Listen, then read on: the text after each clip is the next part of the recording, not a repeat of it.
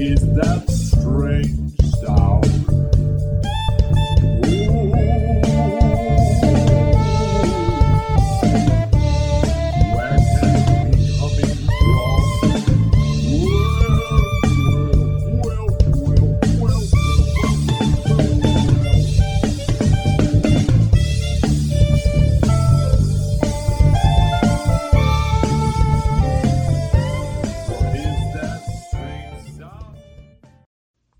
Hello, everyone. It's your old friend Joe here with Strange Sound, yet another episode of Strange Sound. This is episode 39 of Strange Sound. We're going to say volume 1, episode 39. This is year 1, still in year 1. 39 episodes. My goodness me. I've been trying to do one a week. Um, obviously, I've missed one or two weeks through the course of time. Uh, one week in particular was due to a hospitalization that I had in April, as some of you may remember. If anyone is still listening from back in April, yes, that was a time. I did do some uh, reporting on that after that, if you can call it reporting. It's more or less just telling you what happened. Uh, so, in any case, this is my uh, standard disclaimer with Strange Sound. Strange Sound represents the opinions of just me my opinions alone, no one else's, no one associated with me, not my employer, not my relatives, not my friends, not my neighbors. Um, no one else that I'm aware of shares my opinions. Some people might share them by coincidence, certainly not by virtue of discussing it with me necessarily. Um, yeah, you know, I'm not a very influential person, I have to say, uh, which probably accounts for the reason why there's very few listeners to this podcast. Um, but, you know, for those who do listen, I am grateful for your ears and your attention. I will try not to abuse the privilege. As always, I am very happy to be here with you today. And I hope you had a very good Thanksgiving holiday. Um, or I should say Indigenous Peoples Day indigenous peoples um, feeding the invaders day which is kind of more accurately what it is. But again before i get accused of waging a war on thanksgiving i just want to say that uh, yeah uh, my family does usually observe the traditional holiday feast. We did not gather this year uh, we've been avoiding one another, unfortunately, because of the COVID crisis made worse by really bad leadership, particularly at the top in the form, in the rather bulbous form of Donald Trump, um, who appears to be slowly coming to the realization that he has lost the election, even though he won't say so. Uh, the 2020 election was lost by Donald Trump, for those of you still in doubt. Indeed, he did lose and lose rather badly. Wasn't particularly close. Um, I believe the plurality or the uh, majority um, or the you know the margin is something like seven million votes now, but I'm not hundred percent sure. I would have to look at what the latest count is because votes are still coming in. In some of the larger states, uh, states that are so lopsidedly, you know, in favor of one candidate or the other, um, that they just, you know, they more or less call the state and then it's they continue to do some counting after that because ballots keep coming in. Um, absentee ballots are still stacked in a pile somewhere and they're reading them. And that sort of thing. Uh, that's the sort of thing that uh, makes Republicans want to cry fraud. But of course, it's just an election, and uh, you know they win some of them and they lose some of them. When they win them, they are happy with it. When they lose them, they complain about fraud. Um, that's that sort of thing. They they think any vote against them is a fraud. I mean, that's what it amounts to, right? I mean, that's what Donald Trump is talking about. Any vote that's against him is a fraud. That's what he's saying just like you know uh, Barack Obama was born in Kenya, right? There's no way you can be a black president and be legitimate. There's no way you can be a black person in the United States and be legitimate in the eyes of somebody like Donald Trump, regardless of how he feels about I don't know um, Dr. Ben Carson, let's say. Uh, you know, I'm sure he likes Ben Carson because Ben Carson likes him. He likes anyone who likes him. So, you know, I mean, some of those people are going to be people of color. Like that guy that shows up at all of his rallies behind him, you know, blacks for Trump with a big sign, you know, that says blacks for Trump. Um, that guy, I think, is a doctor, if I remember correctly. I mean, he's he's not poor. That guy, he's got a lot of money, and uh, probably got a good reason to like Trump. He cut his taxes, didn't he? A lot of people like Trump because he cut their taxes. I mentioned um, some of my old schoolmates, um, one or two of them the, who are really rabidly pro Trump, but not necessarily for ideological reasons or for, you know, the, the, the sort of low hanging fruit of the Trump phenomenon, like, you know, anti immigrant sentiment and, you know, being basically being a bigot or being a autocratic, you know, anti democratic fool, that sort of thing. Um, no, they're more like, uh, you know, they sort of uh, they sort of accrete some of those characteristics, uh, but mostly just for the sake of argument. When really, what they want is the tax cuts. What they want is the pro business stance. You know, in in defiance of every other consideration. What they want is a president who's going to go to bat for rich people, uh, which is what Donald Trump is. Not a rich person, but a president who is I mean, he is a rich person, but a president who is going to go to bat for rich people, even though he claims to be for our working people. I love our working people. Yeah, sure, he loves them. You know why? He makes money off of them. Right now, he's making a lot of money off of, you know, um, trying to scrape up crowdfunding dollars from people by saying that he needs the money to, you know, um, overturn the results of the election. I think that's probably winding down now. But uh, better podcasts than this have uh, reported on on the phenomenon of the uh, fundraising emails that go out frantically, you know, trying to scrape up some money from the plebes um, to help them fight the battle in court, you know, to fight the fraud, the election fraud in court. Um, they need the they need the money, right? Uh, but if you look at the fine print on those emails, on those fundraising emails, or on the giving sites, um, really most of the money is going to the Trump Leadership PAC and the RNC. Um, above a certain amount, if you give more than a certain amount, the amount above that that level will go to a legal defense fund but if you're only giving like $100 or $200 or $500, um, all of that money is going to the Trump Leadership PAC and the RNC General Fund.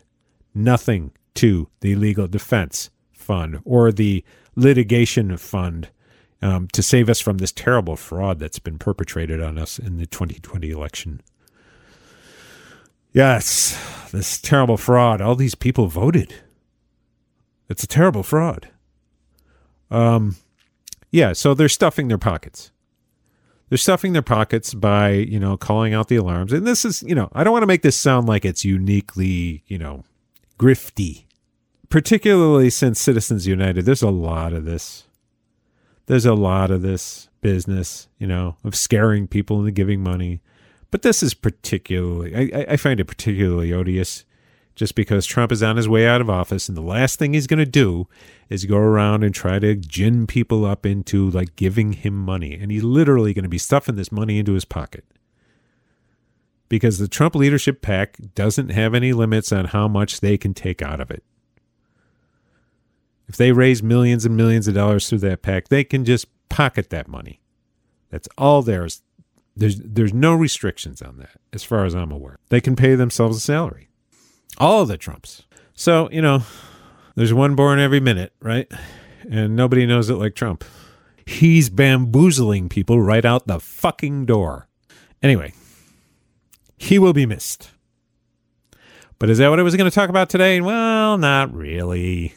I wasn't going to just concentrate on that today. Though I spent about 10 minutes on it. What was I going to talk about today? Well, let me tell you. Actually, um, I do want to spare a word for folks who are facing down this COVID crisis and the uh, attendant economic crisis that is going to be hitting people even more in the coming weeks. Uh, I believe a lot of people are going to be kicked off of their unemployment insurance on the day after Christmas, I believe. I think that's how it's going to work. Um, there's going to be a, a lot of evictions. There's absolutely no aid in sight. And I want to remind you all once again to contact your member of Congress, to contact your senators, um, to contact other members of Congress, to contact the leadership on both sides of the aisle, and to tell them that they need to act now so that people will have the resources they need to weather this storm.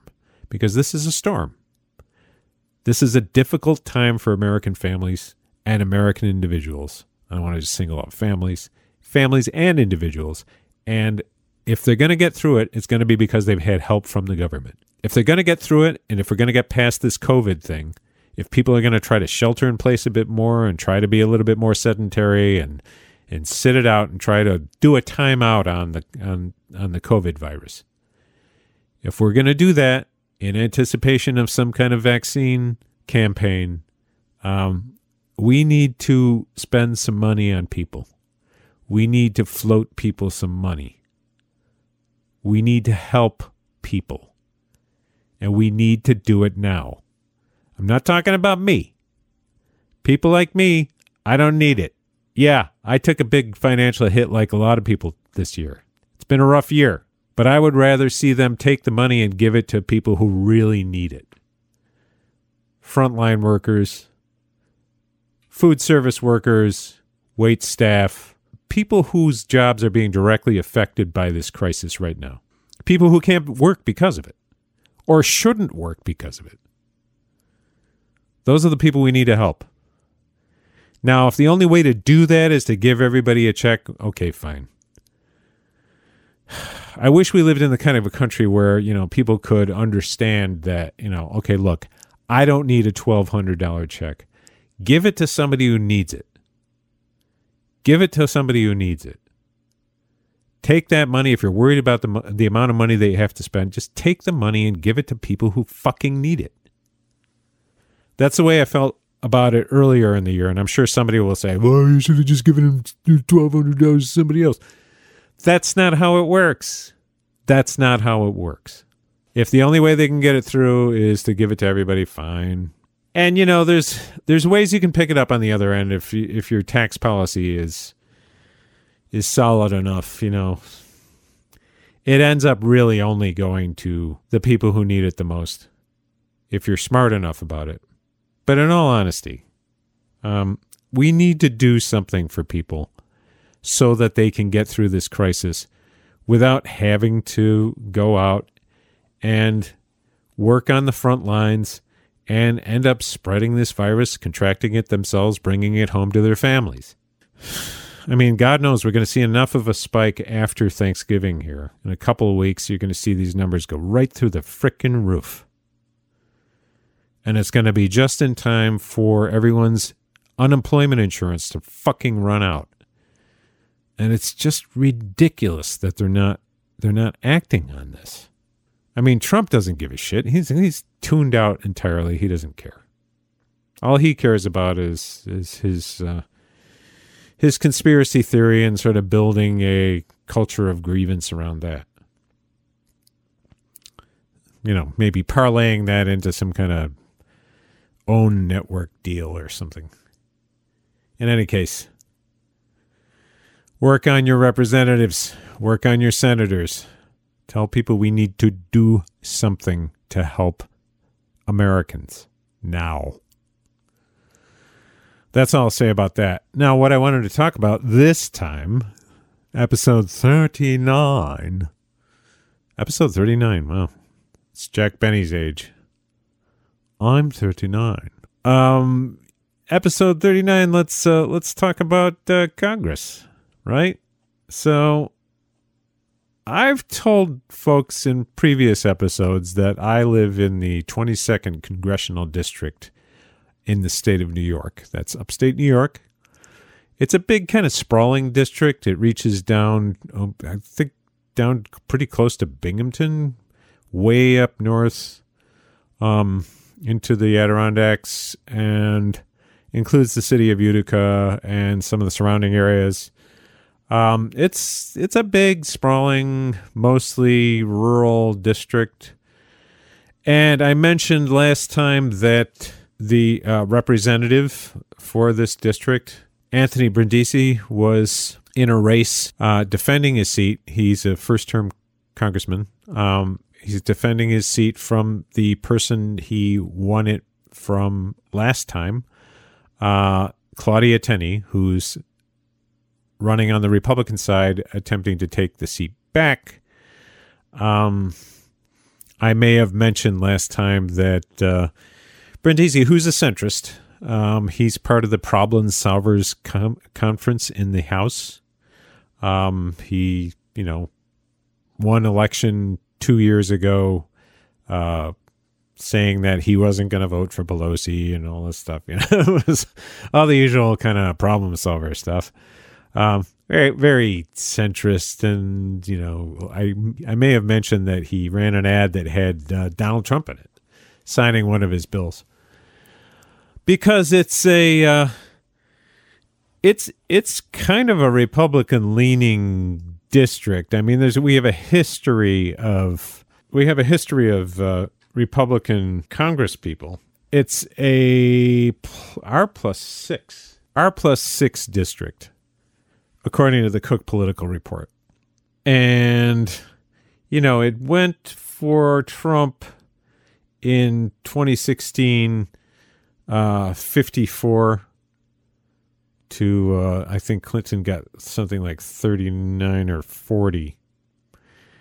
And uh, it was kind of more more evenly divided divided in 2012. Uh, but it's an R, R plus six district and uh, Anthony Brindisi won it in 2018 in a squeaker. Um, it was very close. They were counting absentee ballots, but I think he ended up winning by a few thousand votes. That was a wave election, so uh, he he was able to kind of bury Claudia. Claudia Tenney, who I've mentioned numerous times, is a former high school classmate of mine um, back in the day, back when the sky was black with flocks of hooting pterodactyls. Yeah, she's uh, she was a couple of years behind me. Actually, I'm older than her, and uh, she uh, she won election in 2016. She was very right for I don't mean correct. I mean she was kind of right wing for this district. I probably mentioned before we've we've often had kind of centrist Republicans representing this district, and uh, the district that represents Utica and surrounding areas has changed over the years. Every time there's a reapportionment, it, it seems like it changes its number. Uh, we started out as the 23rd district in my memory, anyway. Uh, went to the 24th, and now it's the 22nd. You know, as as New York loses congressional districts every every ten years, um, our number seems to get lower. uh, so anyway, we're the twenty second for the time being, and uh, this year, similar to a lot of the rest of the country, the uh, election day count was very much in uh, the Republicans' favor. Like Claudia Tenney had a 28,000 vote lead uh, on election day. And I saw that and I thought, oh, well, you know, Brindisi's cooked. That's it. Um, but there were a lot of absentee ballots. Apparently, a lot of the Democrats in this district voted absentee, and those ballots were all stacked up, and they've been counting them ever since and it cut her lead back and back and back. I went through this a little bit last time, but uh, I don't know that I mentioned that as of this past week, um, and I I sort of retweeted this. There was a Syracuse.com story on this. It's kind of hard to find reporting on uh, on this district, but it is one of the closest races in the country. I mean, it's probably the closest race in the country. It's it's pretty remarkable. And I think I posted this since since our last episode, so I don't think I mentioned Uh, Brindisi pulled ahead this week. According to the Brindisi campaign, Claudia Tenney had been leading by a couple of hundred votes in recent counts. So they had cut her lead down from 28,000 votes to about two or 300, which is remarkable enough in and of itself. But now, according to this, with the various um, affidavits and absentee ballots being counted, Brindisi is ahead by, get this, Brindisi is ahead by 12 or 13 votes. Not 12 or 1300 votes. 12 or 13 count votes. That's how close this election is. That's how close it is. It's remarkable. This is out of 300,000 votes. Something like that in, in this district. 300,000 votes. And it, it's down to less, it's down to a difference of less than 20 votes. I mean, about a dozen votes separate the two. Right down the freaking middle. In a plus six Republican district. Supposedly, according to the Cook political report. I mean, you can't make this up. It still isn't settled. And I don't know whether his 12 vote lead is gonna gonna hold or or, or what's gonna happen. What's what the certified result is gonna be, but it is literally a tie. It's it's an election that if every member of my family voted the other way, Claudia would be in the lead. And I don't have a very big family. My family is a is a shrinking party. Just my siblings and I and a niece and a couple of cousins. And I'm not even counting the cousins. I mean, there's about like, you know, maybe 10 of us, including spouses. And we're all Democrats. I mean, we're all registered Democrats. But my goodness me, this is close. And of course, uh, Anthony is the incumbent, you know, so one would hope that Anthony is about as close to what a congressperson, where a congressperson typically um, sits in this district as anyone I've ever known. He's more similar to prior Congress members from this district than than certainly than Claudia is. Claudia Tenney is is a right wing Trumpist Republican anti-choice um, against the Affordable Care Act. Uh, she's she's just right wing all the way. I was spawned in the same ocean as she was. I went to the same high school she went to. Probably went to a very similar grade school as her. Uh, I do remember, you know, I was friends with her. I was, you know, school friends or schoolmates with her brother. Uh, so I, you know, I know where she grew up. I know what the mindset was and it's a racist place. It's a right wing place. There are exceptions. I'm not going to say it's 100% any one way or the other, but trust me, I know where she's coming from. And and she is a right wing individual. Take it or leave it. I'm not I'm not saying that that's I'm not necessarily putting a value judgment on that. I'm just saying that's where she's coming from and she is to the right of this district, generally speaking. Brindisi, as a Democrat, a centrist Democrat, a right leaning Democrat, is probably about where this district sits. Pro choice, concerned about the environment, but not not left wing, you know, and and not for, you know, big government solutions, right? That's where our Congress people have been over the years. So this is really that vision of, you know, congressional representation for this district facing off against a resurgent right-wing republicanism of a type that we've at least not in my lifetime that we've ever had. Well, I won't say ever. You know, maybe maybe earlier than I remember. Uh, I can remember back a, a number of Congress members. Um, but probably the dominant representation that we had over over the last 50 years was Sherry Boehlert, and he was a centrist Republican. And uh, Richard Hanna was almost exactly like him. Michael Arcuri, who served for four years, is a lot like Brindisi. So it's a question of whether that's whether Brindisi is going to win or not. I don't know. I mean, in this district, again, R plus six, right? So is he? Is there an ideological point that can be made here? Um, he's a centrist. He's if if he wins, it's going to be almost like an upset.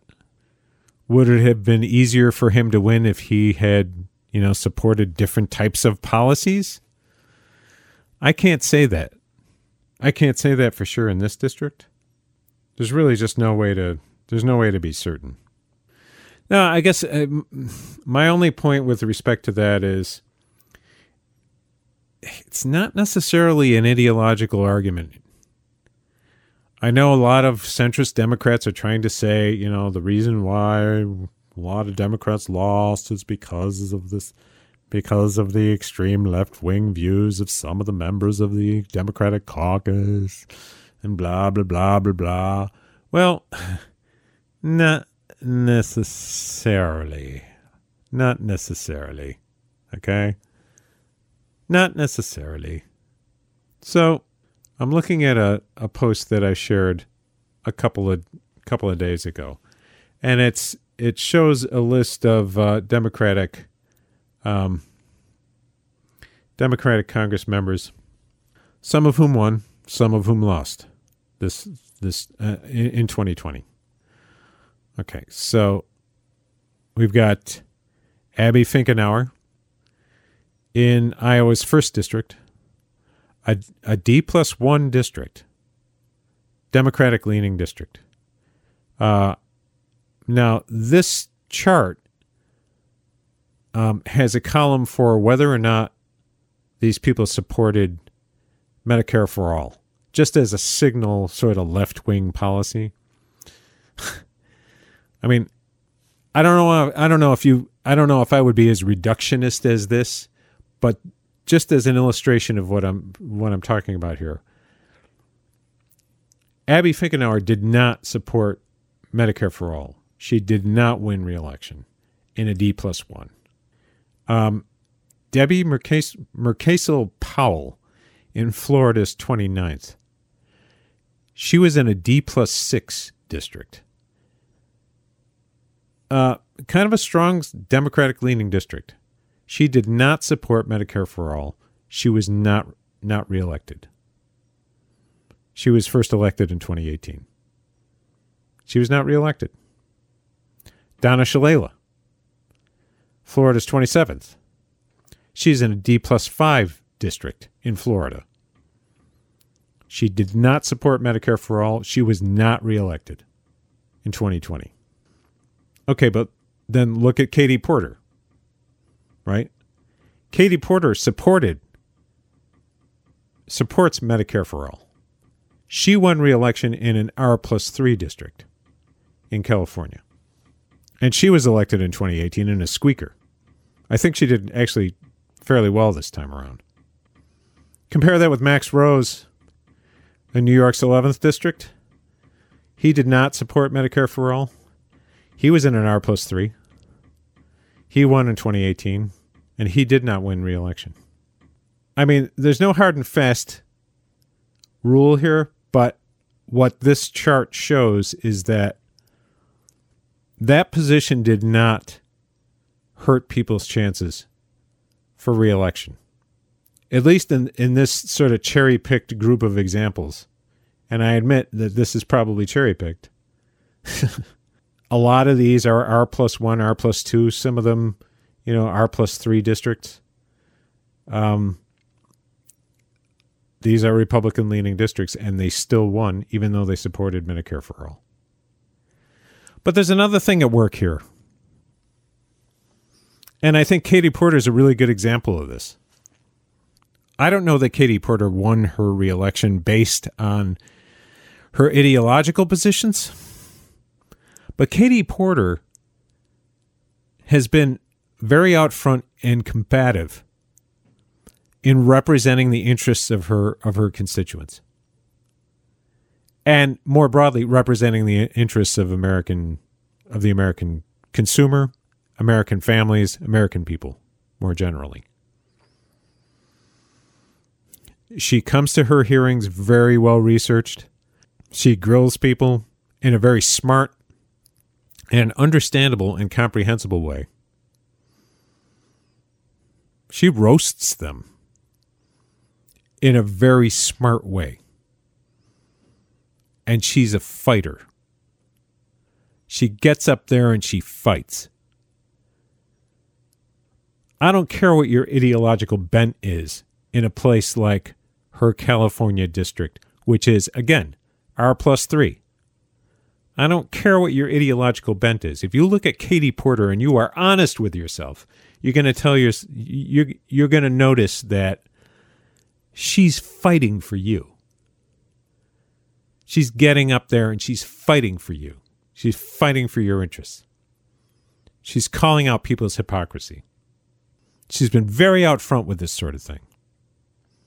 Coming into this election, I really wasn't sure that she would win re election because it's a hard district for a Democrat to win. But she won. And there may be a lot of reasons for that, but I think I don't think we want to discount I mean just setting ideology aside. And I, I gave those er, examples earlier just to just to demonstrate that it's not all the data doesn't all go one way, right? I mean, there's been plenty of plenty of talk about how you know um, Black Lives Matter hurt Democrats, hurt centrist Democrats up and down the line. Yeah, maybe. Who knows? What are you gonna do? Tell people not to protest? Fuck that. People are getting shot down in the street. I'm not going to tell people to stand down. No way. But let's just I mean the the reason why um I was quoting those figures earlier is just to show that there's evidence that goes in the opposite direction. As far as ideology is concerned, it just depends on what you're looking at. But I think the thing that gets left out of the conversation is the fact that when you're out front and you do your homework and you're dedicated to representing the interests of your of your constituents outspokenly like Katie Porter is chances are good that you're going to win your reelection. I mean, I don't know about anybody else, but I'd be happy to be represented by somebody like Katie Porter. I think it's possible that she'd do really well in this district, but I don't know. Hard to say. This is an R plus six. But she's unapologetic.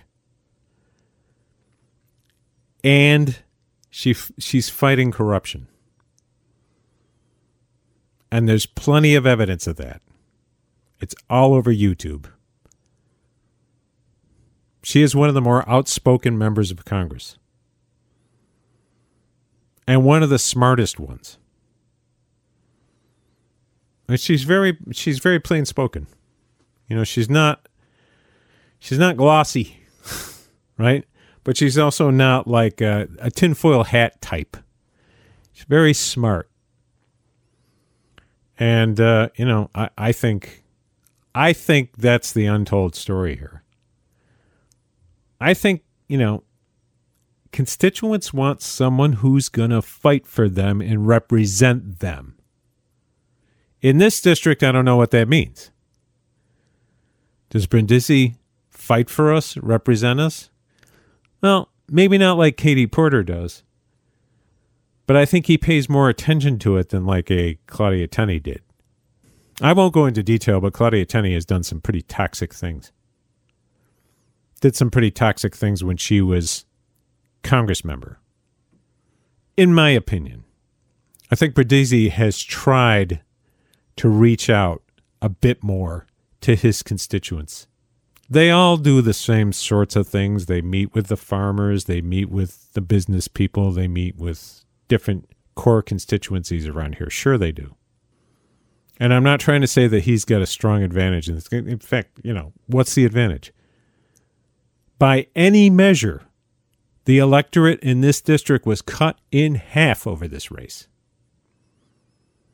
50 50. 13 votes separate those two candidates. What the hell does that tell you? It's a divided district. I think there are opportunities for Democrats to do better in this district. I just think it involves organizing. It involves the hard work of, you know, getting people organized and having good candidates. We got a lot of work ahead of us, my friends. There's no question. And again, uh, while I think it's really important for us to push our congresspeople and our senators, our our House members and our senators to to help the needy and to help working families, working people get through this crisis. I think we also have to keep our eye on on uh, other important issues as well. That's probably the most immediate one, though. And I would also encourage you to, uh, in whatever way you can, um, help the Democratic candidates win in Georgia in the two Senate races, in the special elections, rather the runoffs, I should say. They're not both specials. One is a special election, but they're both runoffs. Just do whatever you can. In any case, uh, that's all I have to say this week.